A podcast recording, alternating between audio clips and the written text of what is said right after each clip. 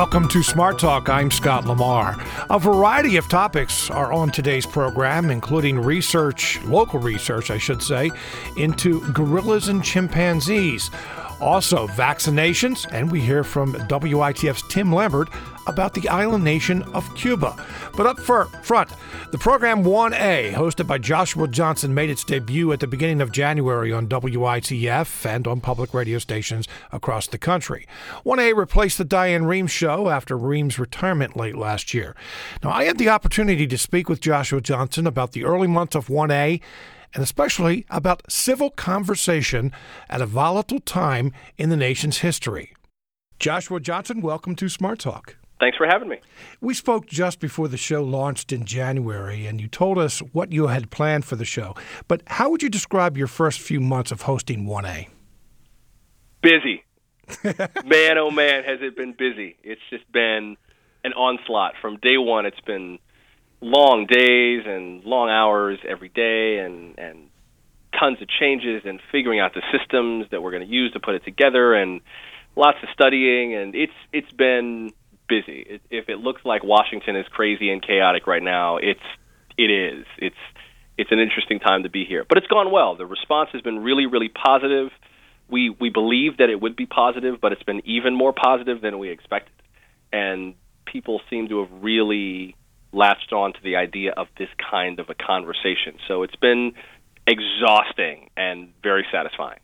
Now, without talking about news or events, because I will in just a few minutes, but have there been any surprises or anything unexpected along the way personally for you? Just managing the workload. I mean, I knew that this was going to be a lot of work. We knew this was going to be a lot of work, but I, I think you don't really know what it's like until you're in it and figuring out the sound of the show, the feel of it, what we need to do to make each show work, what we consider to be a quote unquote good hour of radio is something we've been figuring out as a team and just being part of the process of making those hours work has been really fascinating. I mean, there's we there aren't a lot of radio programs like this, whether it's just the way that we're going about putting shows together, or the fact that we don't take live calls every day, but we do take voicemails. I mean, just all those little elements of the program had a variety of unknowns baked into them, and seeing how that has turned out has been really fascinating and satisfying. I want to get back to what you said about a feel for the show, but this is where we talk about those news events. I don't know if there has ever been a better time for civil discourse because shows like yours are unique out there. I mean, unfortunately, there are too many times where what we hear on radio, especially talk radio, uh, loud voices, arguing, debates, that kind of thing, and that's not what your show is about. So, would you agree that it is a great time for civil discourse?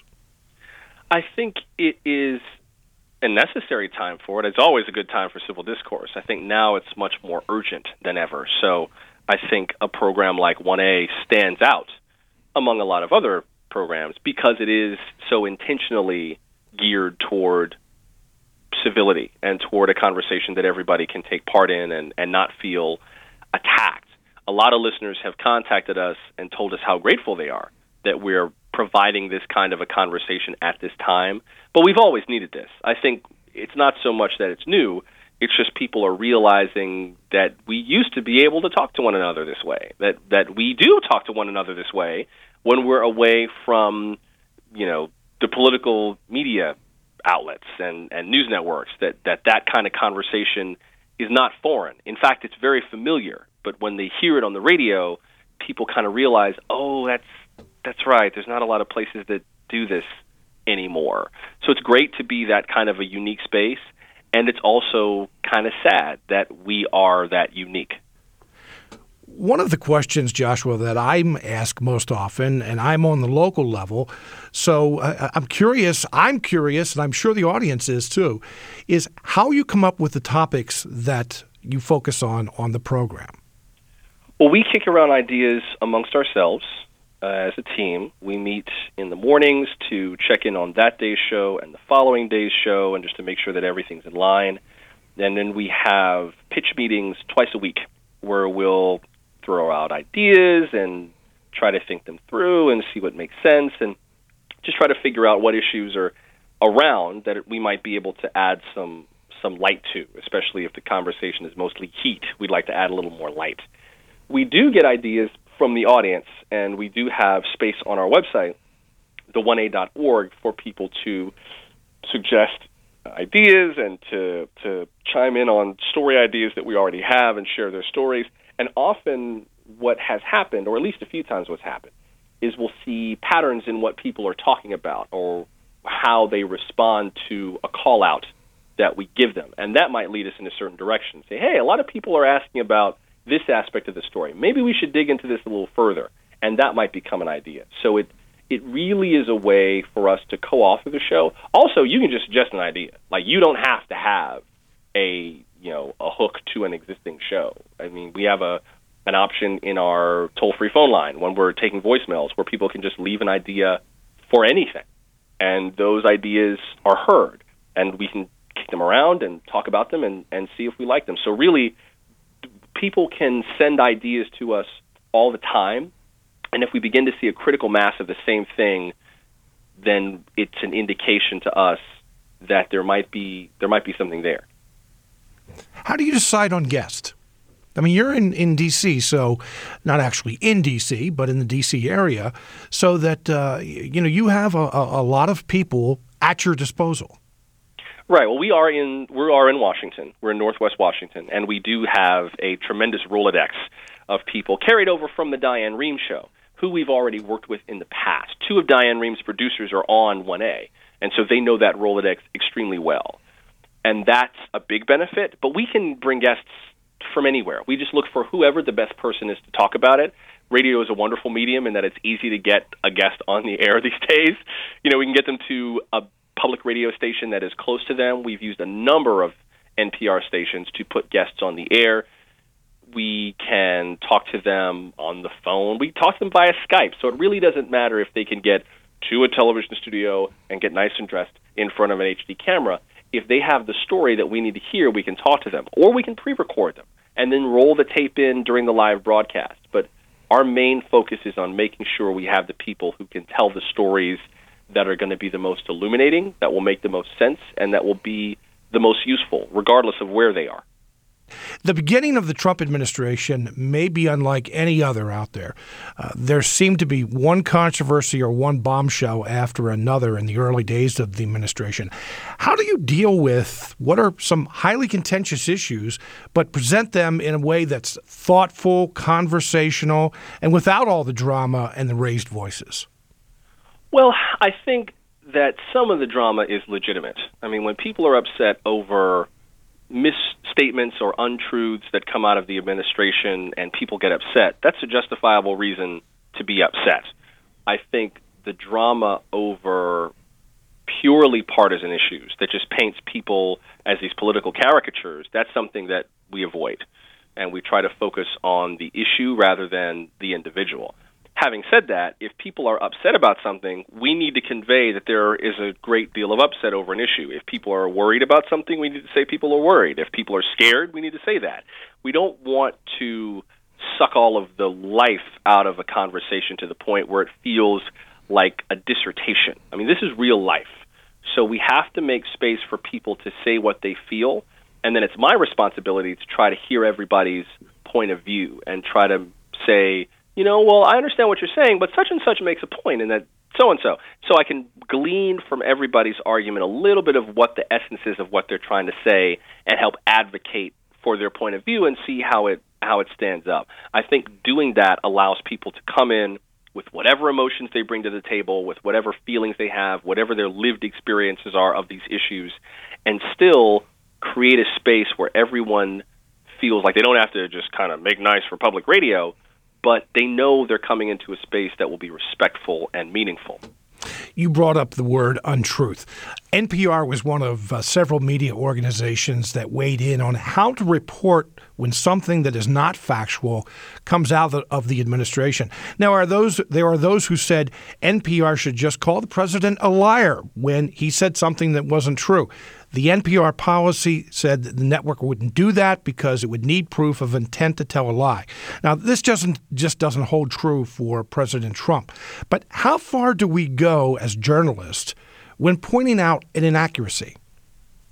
Well, I think there's another better reason to hedge away from from doing that. I think there's a big difference between referring to a statement as a lie and referring to a person as a liar. Calling a statement a lie is something you can empirically verify. If a public official says something and is caught telling something that is untrue, and then they say that same untrue thing again, then I feel a little more comfortable calling it a lie. But calling someone a liar is a value judgment. It's a way of shaming that person permanently, and that colors every interaction I'm going to have with that person forever. And it also prevents people from hearing me without that filter. You know, journalism is a human interaction. Broadcasting is a human interaction. And humans are very prickly about language. You know, people don't like to be called liars. So for me, I try not to impute shame against other people. I try not to label people or to castigate people based on their actions unless there's a pattern and unless there's a real need, if there's no other way for me to write that statement with integrity and say it. I try very, very hard to make this program as easy for as many people as possible to hear. If you want to call someone a liar and my report of their lies gives you ammunition for that, then use it as ammunition. But don't expect me to pull the trigger. Mm. So let's get back to what you were talking about earlier about the feel of a program. You really don't have a feel for the program until you've actually done it. So now that you've been doing it for a few months, when when do you have the feel for a good show? I don't know. Ask me in a few years. we'll figure it out sooner or later. One of these days. No, I, I think it's. I think the pace of the show feels better to me. I think being able to walk in the studio and not feel like, oh my god, I haven't studied enough. I haven't studied enough. I don't know everything. I don't know everything. That has begun to go away. Just the fear of like not being able to to state something or have a piece of information at my fingertips. That has eased. I think managing the flow of the conversation and weaving from one question to a topic to an audience tweet to a voicemail to the next person to the next person that's gotten easier i already knew how to do that but in this program because we're a new show that just took doing i think what we've been able to do is create a space where we sound distinct but still seamless with the rest of what you hear from npr I, I want us to be a, an original program. I don't want us to blend into the background. I don't want us to just be another talk show. I, when when you hear 1A is on the air, or when you hear my voice or our theme, I want you to know that you're going to hear something else that still shares the values of NPR, but doesn't doesn't fall so neatly in line that it just blends in like wallpaper. And we're finding that there is an appetite for that in the audience. That people like a lot of people like this new sound and they recognize the journalism within it as being the same kind of journalism that NPR does. And ultimately, that's what matters. I don't want people to get hung up on the sound as much as on the substance. But we need both, and we're, I think, figuring out how to make them balance you know, even here on the local level, and you've worked in local radio, so you, you know this as well, that, you know, we often tell ourselves that uh, the audience really doesn't care the difference between NPR and what they're they're listening to at the time, even if it is local. They expect that same NPR type quality, and and that's what you're talking about. Well, they care if it's bad. Well, yeah, they care if, right, right. if but their I, local NPR station is so much worse than what they hear on NPR. And there have been stations where they're trying to hit that mark, and they just they just can't hit it because they're speaking out of their own they're speaking in a way that is not natural to them that doesn't feel organic that that their community has a different kind of a rhythm or a different kind of a flavor. And by trying to shoehorn that into a more NPR-ish mold they end up sounding unnatural. So in those regards localism is really really important. And and it's important for people to recognize that the journalism is in line but there's many different ways to sound like you belong on NPR. Yeah, and, and, the word I used, the most important word there was quality. That listeners often expect the same kind of kind of quality that they hear on NPR. You know, I probably should have covered this very early in our conversation, but uh, your philosophy of the show, what is it? Well, my basic philosophy of the show is that 1A needs to be a safe space to be heard. That we need to be a space where people don't engage with clenched fists or sharp elbows, but we engage with open arms. We need to be able to allow people to speak their truth, to speak freely, to learn from one another, to not necessarily agree, where we don't try to calm people down, but where we try to clear the air so they can be heard as they are. We're trying to be a program that sounds like the nation, that sounds as diverse and and reasonable and good as I think people generally are. And we're trying to create a space where we can focus on solutions to the problems we all face and not just wallow in the problems themselves. I think that's partly why, for instance, we're so, as a nation, kind of fed up with Congress because gridlock is about focusing on the problem rather than the solution. And it's about making the person the problem. Those people, those liberals, those Democrats, those conservatives, those Republicans, as opposed to saying, what can we do together? And 1A is that space where we can come together, talk about what we can accomplish, what we're trying to figure out, and hopefully make the world make more sense and not be so grim all the time. We can be serious about the issues of the day without being wonky and bookish and grim. That ain't my style. but I am very serious about the issues we face. So we're just trying to create a space that feels more like like people actually feel. The way that people actually deal with one another when they're at work or you know, in line at the grocery store or having dinner with their family. We don't have the luxury of standing on these political battle lines. You can't do that with your friends and your family and your neighbors and your coworkers. We, we got to live together. And 1A is a show that is based on the simple notion that at the end of the day, we have to live together. Which show has been your favorite so far? They have been coming so fast and furious. I don't remember what I did today they just move so fast. But I think probably I don't know that I have a favorite yet. I think they've they've all been either good or instructive for different reasons. I know that our audience really liked the show we did on political comedy with Robin Thede and Negin Farsad and Trae Crowder. That show was was very popular. Uh, the show we provided on a Sunday when the protests around the immigration and travel ban kicked up, that was a very popular show. I know a lot of people liked that program, but I don't think I have a, a favorite. My favorite show probably won't. We probably we haven't done it yet. We probably haven't even thought of it yet. And then after we do that, then I'll I'll be looking for the next one. I'm not trying to hit a mark of perfection. I'm trying to maintain a lifestyle of growth. I want our show to keep growing. So whatever my favorite is, hopefully won't be my favorite for too much longer because we'll keep growing beyond that. Who would you want to interview? that you haven't yet? I'm sure you have a whole list, but uh, it, right now, if I ask you who you would like to sit down with and have a conversation with, who would it be? Oh gosh, there's so many people. Um, other than the president, yeah, who, I mean, have, everybody wants to interview. Right, exactly. Yeah, other than him, there's a lot of different people. I, I and I, I tend not to.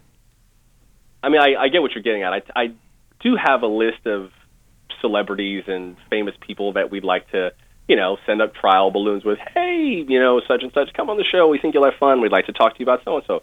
I am much more keenly interested in some of the more creative shows we can put together. For instance, I would love to get, and I don't, I don't think they'll necessarily do this, but I would love to get the CEOs of the nation's four or five largest oil companies together and do an hour on the energy business. I would love to get in a room the CEOs of Google, Apple, Twitter, Facebook, and HP and talk about tech. Like I would like to get, I would love to get the the presidents of the nation's three largest community colleges in a room and talk about the innovations in in secondary education for today's workforce. Like I think there are all kinds of creative ways we can bring people together to talk about these larger issues that only they can answer because they're living that experience and they have primary source information, which which what journalists call it, primary sources. To me, that's much more compelling. Is creating a concept for a show because it is also harder than just saying we're going to do an hour with you know with whatever celebrity or whatever director. I've done that before, and those interviews are fun. They're, and often celebrities are great to talk to, especially if they're game for having a fun conversation. But that's not our job.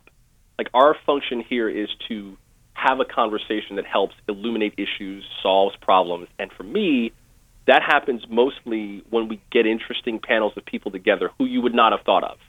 So hopefully, my favorite gets are the ones that the average person it would never be on their radar. And then once they hear the show, they know that this is a conversation they could only get from us. So I'm, I'm glad we had an opportunity to, to speak today. But, uh, I, you know, I'm always looking ahead to the future. What can we expect from 1A? Good question. I think if I knew that, I'd, I think if I knew that, my sights would be set too low. I, I think we're going to continue. I mean, we're going to continue to do great shows and great conversations and, and stay in close, close contact with listeners and try to make sure that we're answering the questions people want answered and that we're, we're providing a good and valuable service and that we're good stewards of this space.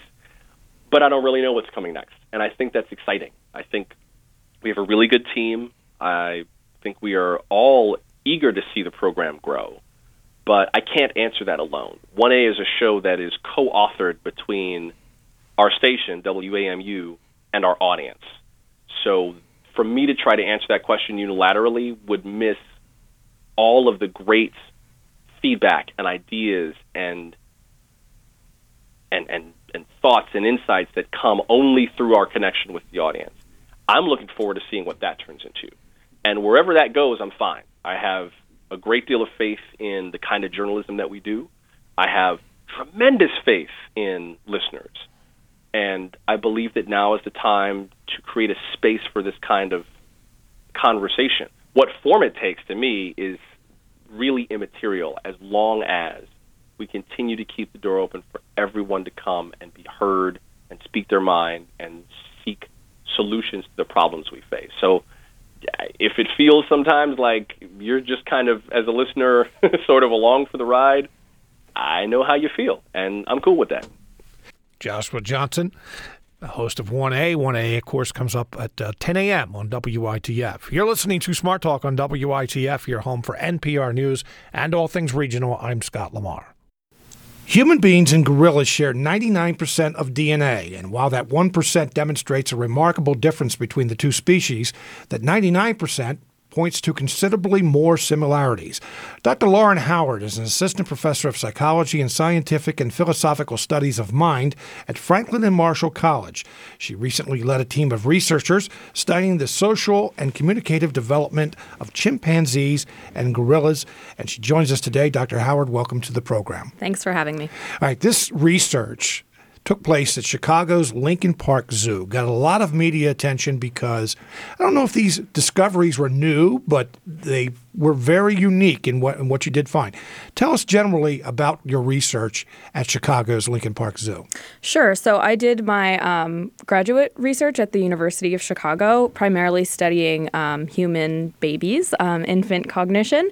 And uh, I actually took just kind of a fun field trip up to the Lincoln Park Zoo one day and realized that there were some researchers there um, doing the exact same thing that I was doing in human infants, but with uh, the chimpanzees and gorillas there. So they have um, a whole bunch of really interesting cognitive studies that they're doing on primates there. And so uh, we got together and thought we would see if um, the chimpanzees and gorillas there looked similar to my human babies um, in terms of whether or not they seem to learn from social models better um, and whether they actually show better memory for events that include other people in them. All right. So, what did you find?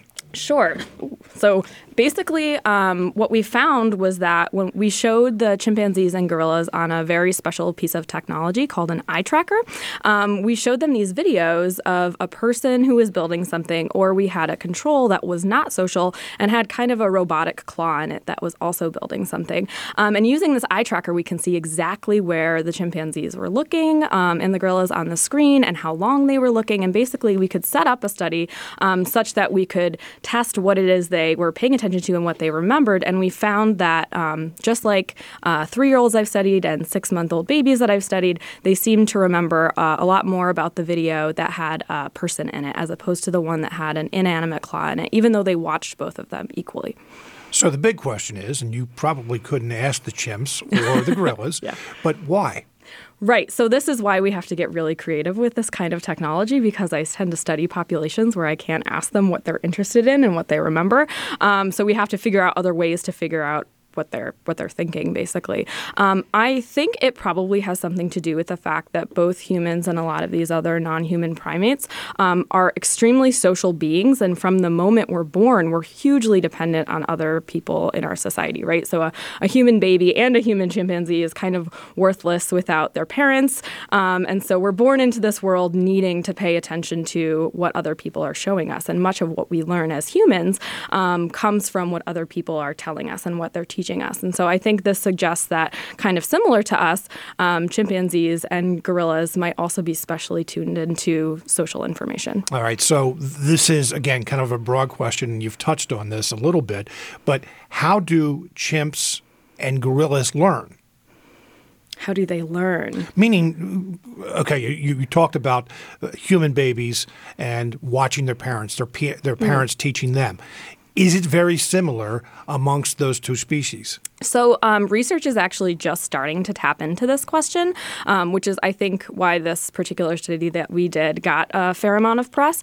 Um, the way that we previously had looked at how both humans and chimpanzees and gorillas learned was based just on their behaviors. Um, so, if they saw someone else doing an action, or if they saw um, another gorilla or chimpanzee doing an action, did they then learn how to do that action and show that action themselves, right? So, you can see um, certain types of primates teaching teaching other primates how to crack nuts open and stuff like that. Um, but it was unclear at that point in time if they were learning the same way that we do um, in terms of actually uh, trying to do what this other monkey did or if they were just staring at sort of the end result. So if, if you're watching um, a monkey crack a nut open or something like that, are you learning something socially about what that monkey is trying to do when they're cracking the nut open? Or do you just see the nut open at the end and you want to um, make that sort of goal end result the same? Um, we're finding out now now because of this particular study that we did that it's not just that they're looking at sort of the, the end result, the end goal.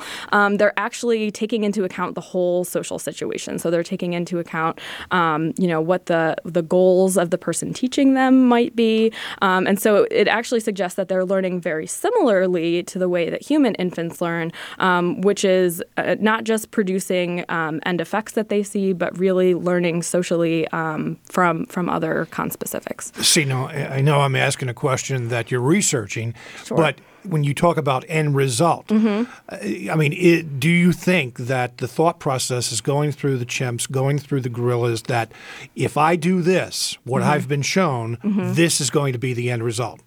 Right, and that and that is exactly we're we're kind of in a we're trying to figure that out phase right now. Um, there's some people that really do believe that they just um, you know see that end result and figure out a way on their own how to get there, and there's some people that think that they're paying attention to that end result and the way that the person or other primate is showing them how to get to that just end recreating result. It. Right, and so with kids we have this thing um, where actually as adults we do this too. Um, we do something called over imitation. So if you show a child how to do something, um, they will copy it exactly the same way, even if it's kind of um, silly or not necessary. So if I show a kid, before you open this box, I'm going to knock on the box a couple times, um, they will also knock on the box. Um, so it suggests that it's not just the how to open the box, but it's like the this is the culturally appropriate way to do this. Um, and there's some evidence that chimpanzees actually uh, do similar things, though there's other people that think that maybe it's not to the same extent as humans.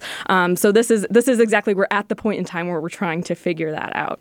Human beings, though, eventually, as they mature and as they achieve that end result, will learn that well, I don't have to knock on the box to get to that end result.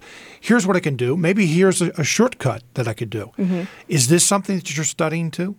Yeah. So actually, as human beings, we don't often take that shortcut, which is kind of interesting. Um, so there's lots of things you can think even across cultures that we do that are very different, right? So I eat with a fork in my culture, and other people might eat with chopsticks in their culture, and there may be varying degrees as to how successful or helpful that various tool is. But we have culture, right? So part of having human culture is that sometimes we do things that are slightly irrational, um, and it's just the, the way we do it. That's something you often see when you travel is people are doing the same thing in completely different ways. Um, so it's kind of actually something that we might not grow out of. There's a fair amount of evidence that um, even human adults do this sort of imitation that has both the the end goal in it and kind of the the interesting way to do this end goal. Um, and there's some new research out with chimpanzees suggesting that they have sort of similar cultural practices.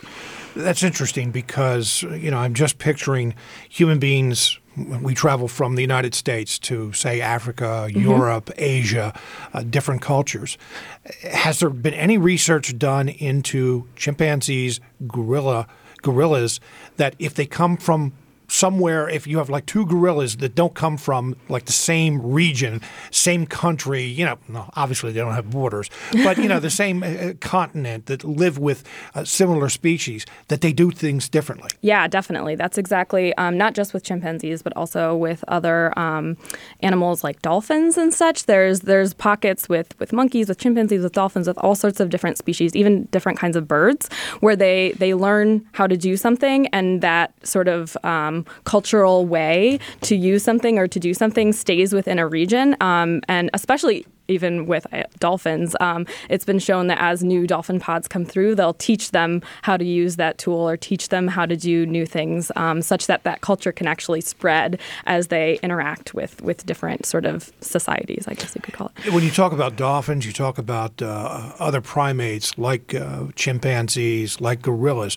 You're talking about um, some very intelligent animals, or you know, at least if we talk about uh, animals that uh, are, are close to human beings, are there others?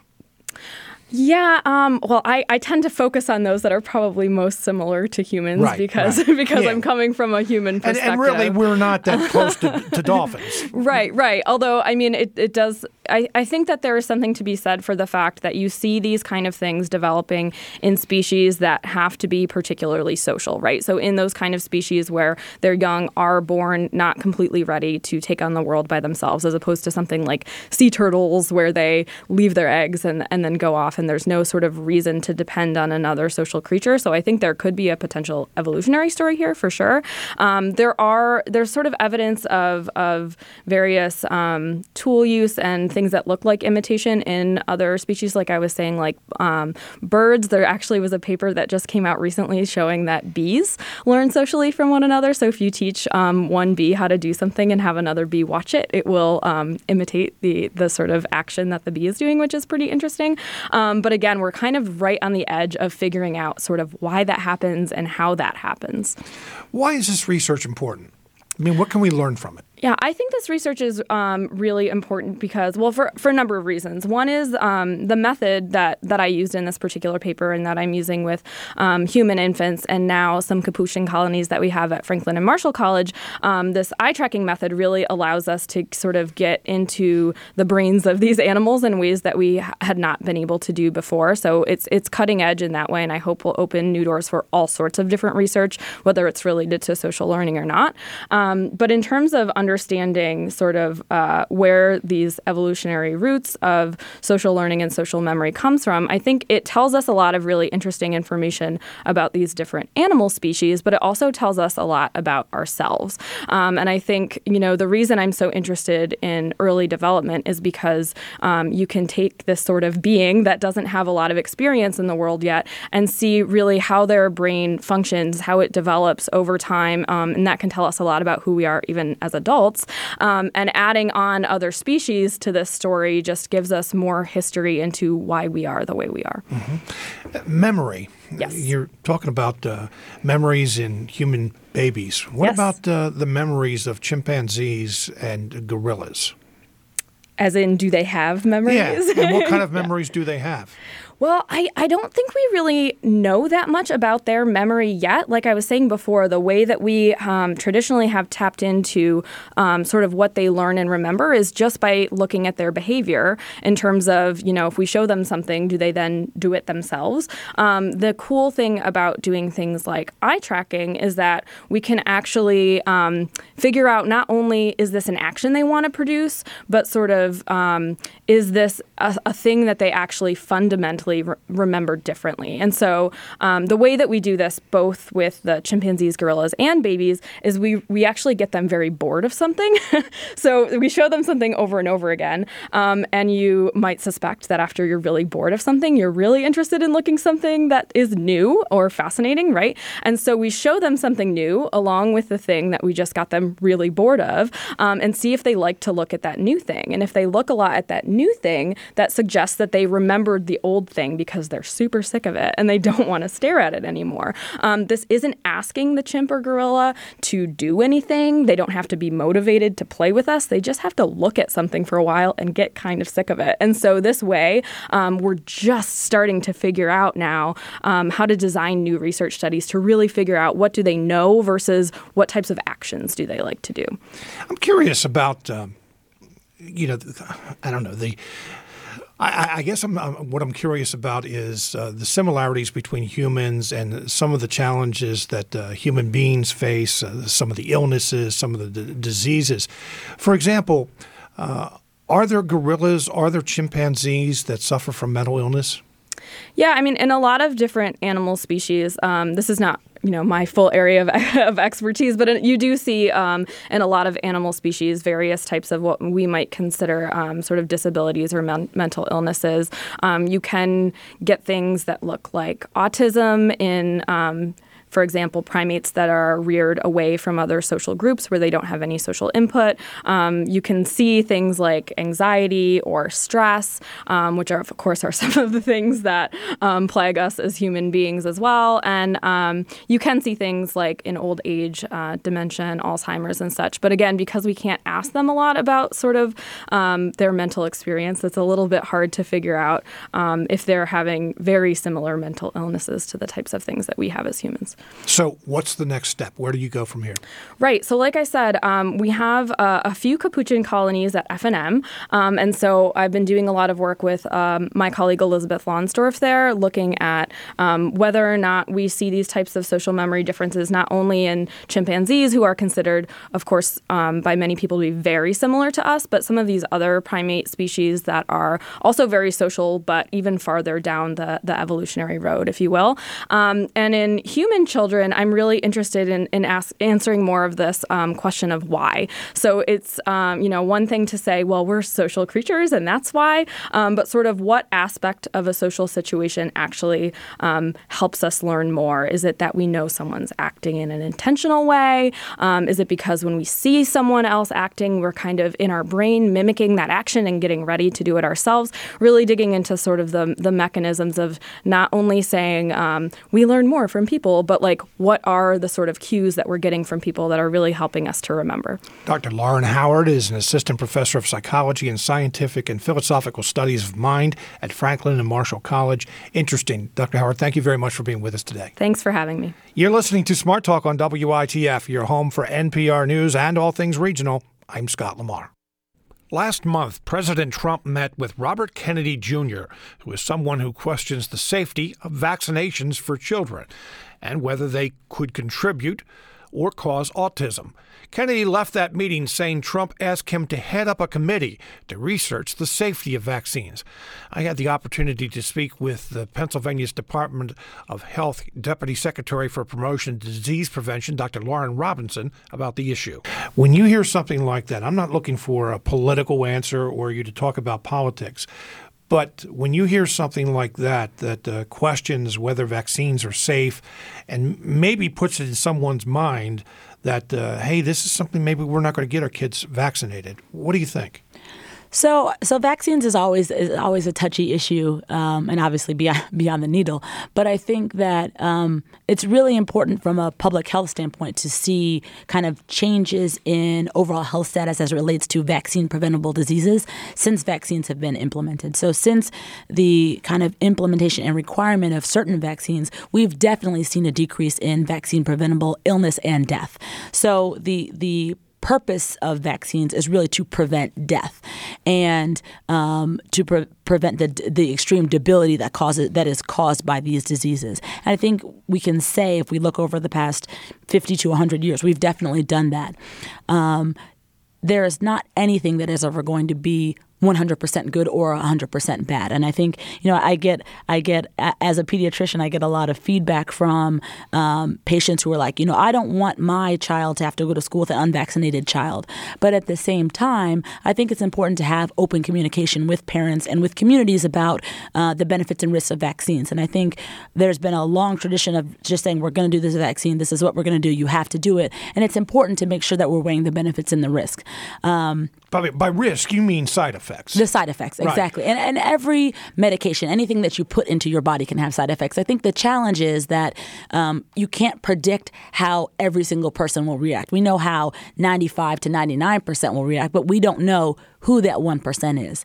And the challenge is you can't do a, a randomized study to say, okay, I'm going to give your child the vaccine and I'm not going to give your child the vaccine and we'll just see what happens because no parent would ever say, sure, you can randomize my child to that. I think it's important to maintain an open mind and make sure that we do have the most robust data. And if we're only going by what we've always done, we'll never know. Um, and so I think it's always important to entertain the fact that there may be some side effects that we have undercalculated. I think it's important to look at the data to make sure that we're holding the CDC accountable available um, to make sure that we're giving folks who have whatever concerns they have about vaccines uh, an opportunity to speak on that and an opportunity to address that. I think if you shut people out or you know designate people as an anti-vaxxer or say that this person kind of doesn't merit having this conversation, you you run an equally dangerous route as as you do um, by just not vaccinating anyone at all. So I think having the conversation is important, but I think you have to have a balanced view. But with that said, I mean, the science has said there was an erroneous report years ago. Out of Great Britain, right, that said that uh, vaccinations could contribute to autism. Right. That has since been debunked. It has been, and so um, uh, we, previ- uh, in our state, actually, this earlier, or actually, I would say earlier this year, but it's now 2017. So in late 2016, uh, the Department of Health received the approval to move forward with changes to our state vaccination policy for school-age children, um, and that we wanted to change our provisional period. So previously in Pennsylvania, children had up to 180 days to get all their vaccines, um, to be caught up on all their vaccines. The challenge is that then you have a lot of children who are unvaccinated, and you have the potential for outbreaks to occur in school-based settings. The ch- the thing that's scary about that is you have some children who cannot receive vaccines, and when those kids get vaccine preventable illnesses, they can die, and that and that's what we're trying to prevent. So the change in regulation is that we've decreased this period down to five days. So all children have to be caught up on all their vaccinations by the fifth day of school. Now, I, I, said we wouldn't get into politics, but still, and I have to ask you this question though. As a pediatrician, uh, you said earlier that having the conversation about side effects is a good thing, but. Uh, I don't know. Do you see it as a responsible thing to be talking about, uh, you know, having a study of whether vaccinations contribute to autism when it has been debunked? I think it's really important for uh, people to be aware of all the data. So um, prior to going into these hearings about the vac- about the vaccine, I watched the movie Vaxxed, which was about um, the which was actually a very um, well done film, but it was a one sided portrayal of how the director really felt that vaccines caused autism. And then I read the follow up studies to say, well, this is how and why this has been debunked. And I think it's important for pediatricians to be armed with that information because it is a very convincing film. And as if I had seen it as a parent, I would be very alarmed about autism. But I think it's very important for pediatricians and for parents to know that it has been debunked. A quick Google search will give them all the information they need. And there's many different areas where it's been debunked. I think the thing for parents to realize is the main side effect from a vaccine um, is going to be irritability and fever. And those are things that parents need to watch out for and um, treat and take care of their children. I think when you look at the, the movie, the one thing that really unified all the children in that movie is they all had this alarmingly high fever that went untreated for a certain amount of time. And I think most likely that's the thing that is causing these issues with whether it's brain damage or autism or all these other sequelae. It's not the vaccine that's causing these things. is that you had all these other side effects or these things that went unnoticed or untreated, and as a result of that, these children developed developed what we call debilitating brain injury. As a pediatrician, uh, I'm sure you've had parents who have come to you and said, you know, I don't want to have my, my child vaccinated. Do you try to talk them into it? Uh, what do you say? So my first my first question to them is why. Um, there are some people who say, well, I don't want to have my child vaccinated because my previous child was vaccinated and then developed brain injury. In those cases, I don't push. I think it's it's important to give the parents the information. I say, okay, well, this is what we're trying to prevent.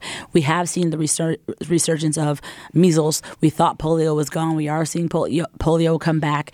Um, these are things that caused extreme debility in the United States. We've seen that. We have people who are still alive who suffered through polio and are still um, struggling with the sequela of that. Um, and so I try to ask them what their concerns are. I think in most cases, when I've had a, a, parent who's had some reticence or some concerns about vaccines, I've been able to give them the facts or address what their specific fear or concern is. And in most cases, they come around and really would prefer to have their child vaccinated. There are cases where parents are going to say, you know, it's still my right to choose, and I respect that. Um, but there are increasing numbers of pediatric practices that don't allow unvaccinated children to come in just because there are so many children with complicated and complex medical conditions who are at such higher risk from an unvaccinated child. It is Teen Health Week here in Pennsylvania. Dr. Lauren Robinson is Deputy Secretary of Health Promotion and Disease Prevention with the Pennsylvania Department of Health. Dr. Robinson, always a pleasure to talk to you. Thanks so much, Scott. Have a great one. You're listening to Smart Talk on WITF, your home for NPR News and all things regional. I'm Scott Lamar. And I want to thank Dr. Robinson again for agreeing to talk about that controversial topic. Uh, okay. Tim Lambert, if you listen to WITF on a regular basis, you know that uh, Tim wasn't uh, on Morning Edition for the last week or so. He actually was leading a contingent of WITF listeners to the island nation of Cuba. And uh, in the last few minutes of the program, wanted to sit down with Tim and talk about his experiences. Tim, welcome to the program. Great to be here, Scott.